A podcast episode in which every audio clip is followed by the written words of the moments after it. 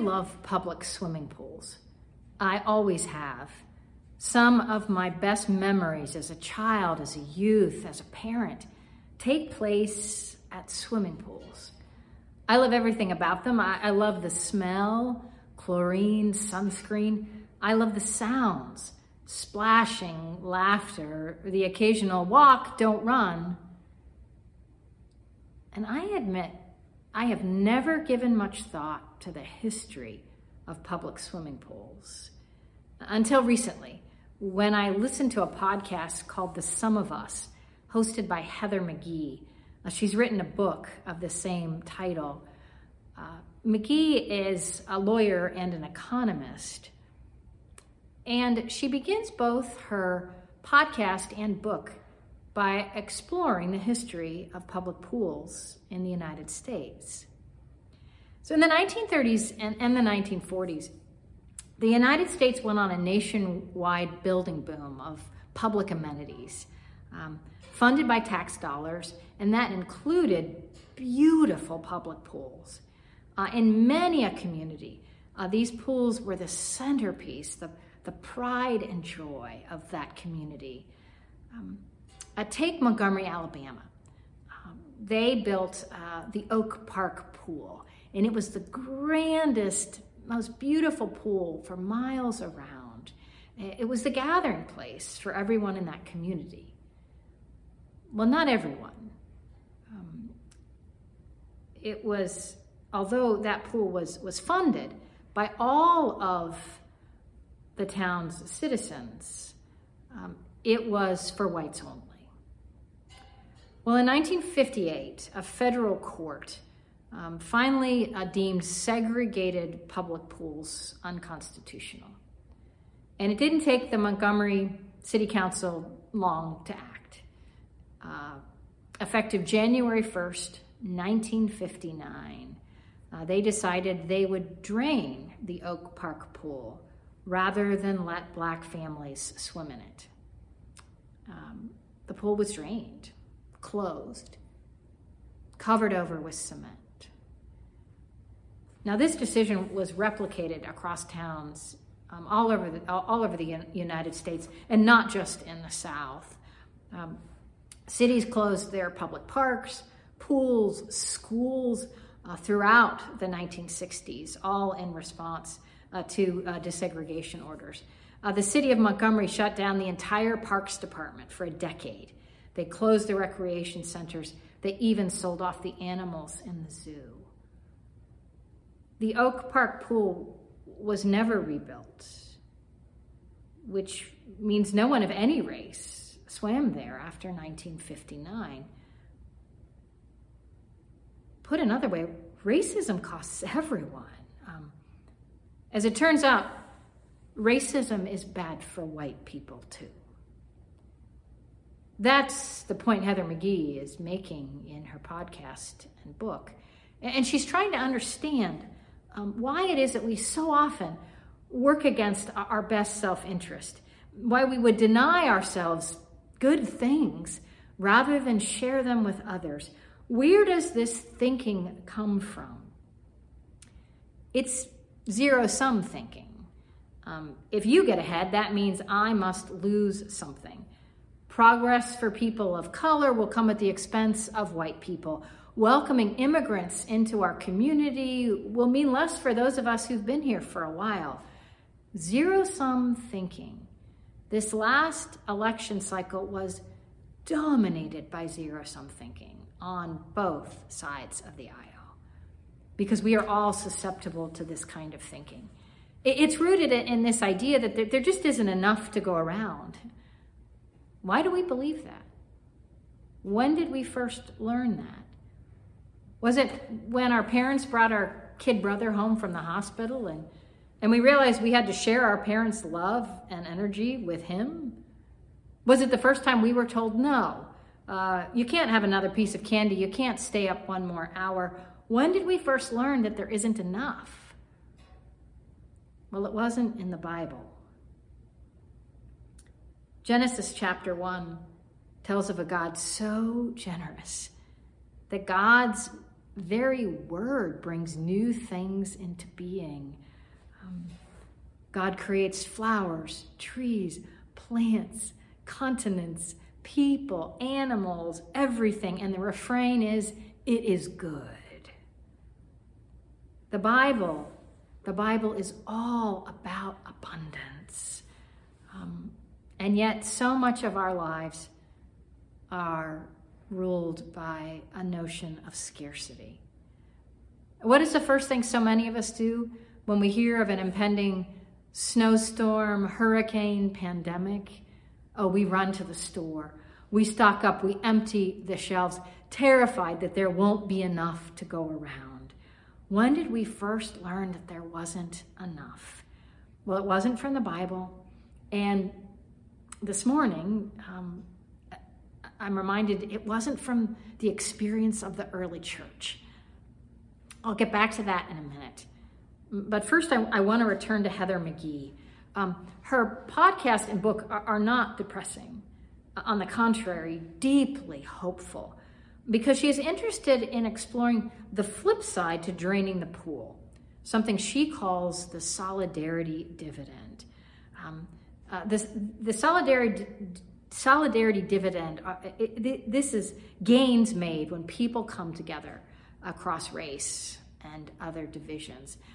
She had tra- traveled the country in search of stories about this solidarity dividend. Um, one example uh, that she shares uh, is the success of the Fight for 15 movement.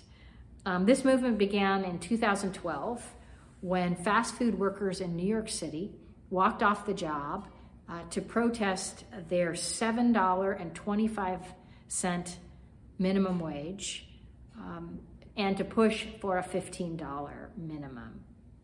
The movement quickly spread across the nation.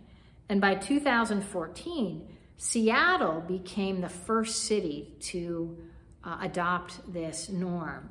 And the movement, which had started out primarily um, with black and brown folks, um, gradually became a cross racial movement um, and had great success uh, in changing um, standards for the minimum wage, um, including um, having some companies like Amazon, McDonald's, Walmart adopt the $15 uh, minimum wage, regardless of what local uh, states and municipalities were doing.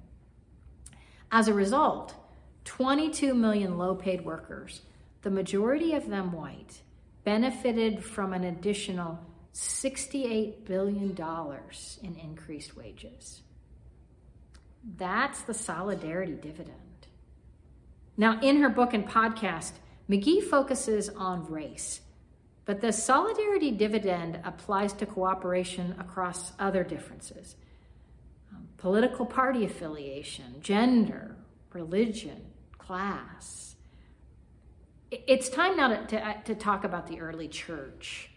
Um, uh, the early church was born and, and grew out of uh, a, a zero sum world, um, a, a, place uh, that was defined by uh, people sticking to their own kind, of not crossing um, divides. Uh, in, in the Greco Roman world, um, you stuck with your own. You stuck with your own ethnic group, your own religion and gender. And you were in clubs and guilds with people of the same social and economic status. Uh, so, if asked, Who are you? Someone might have answered, Oh, I am a middle aged, Greek speaking Jewish shopkeeper from Corinth, and I am in a guild with other middle aged, Greek speaking Jewish male shopkeepers from Corinth just like me. And then along comes Paul and the early followers of Jesus, and they throw everyone in together men and women, young and old, Jewish and pagan, slave, free, peasant, aristocrat. In this new community, they decide there's not going to be an us and a them, for you are all one, they say. Now, note they don't say we are all the same. Now, sameness isn't the point. The point is oneness, solidarity that transcends race, gender, religion, class. Oh, it's a bold experiment, bringing all these different kinds of people together. Um, the early church communities are all about the solidarity dividend. And, and, and what they create is, is beautiful. You can hear it in, in the reading from Romans. I, I, have to say, every time I, I, I hear these words, um, uh, written by Paul to, to one of these early church communities, um, something in me quickens. Uh, I want more of what they're talking about. Let love be genuine. Hate what is evil. Hold fast to what is good. Love one another with mutual affection. Outdo one another in showing honor. Rejoice with those who rejoice. Weep with those who weep. Live in harmony with one another. Do not claim to be wiser than you are. Take thought of what is noble in the sight of all. If it is possible, so far as it depends on you, live peaceably with all. Oh, I love the beauty of those words and the beauty of what they are describing and invite us to imagine. I want that for us, for this nation. Now, now keep in mind, the early church actually never fully pulled it off. Um, the words, these words of Paul are aspirational. But these early church communities, they tried. Oh, they worked on it. They kept working on it. We, we need to work on it too. Because zero sum thinking, it doesn't work. It's never worked. It never will work. And it costs all of us.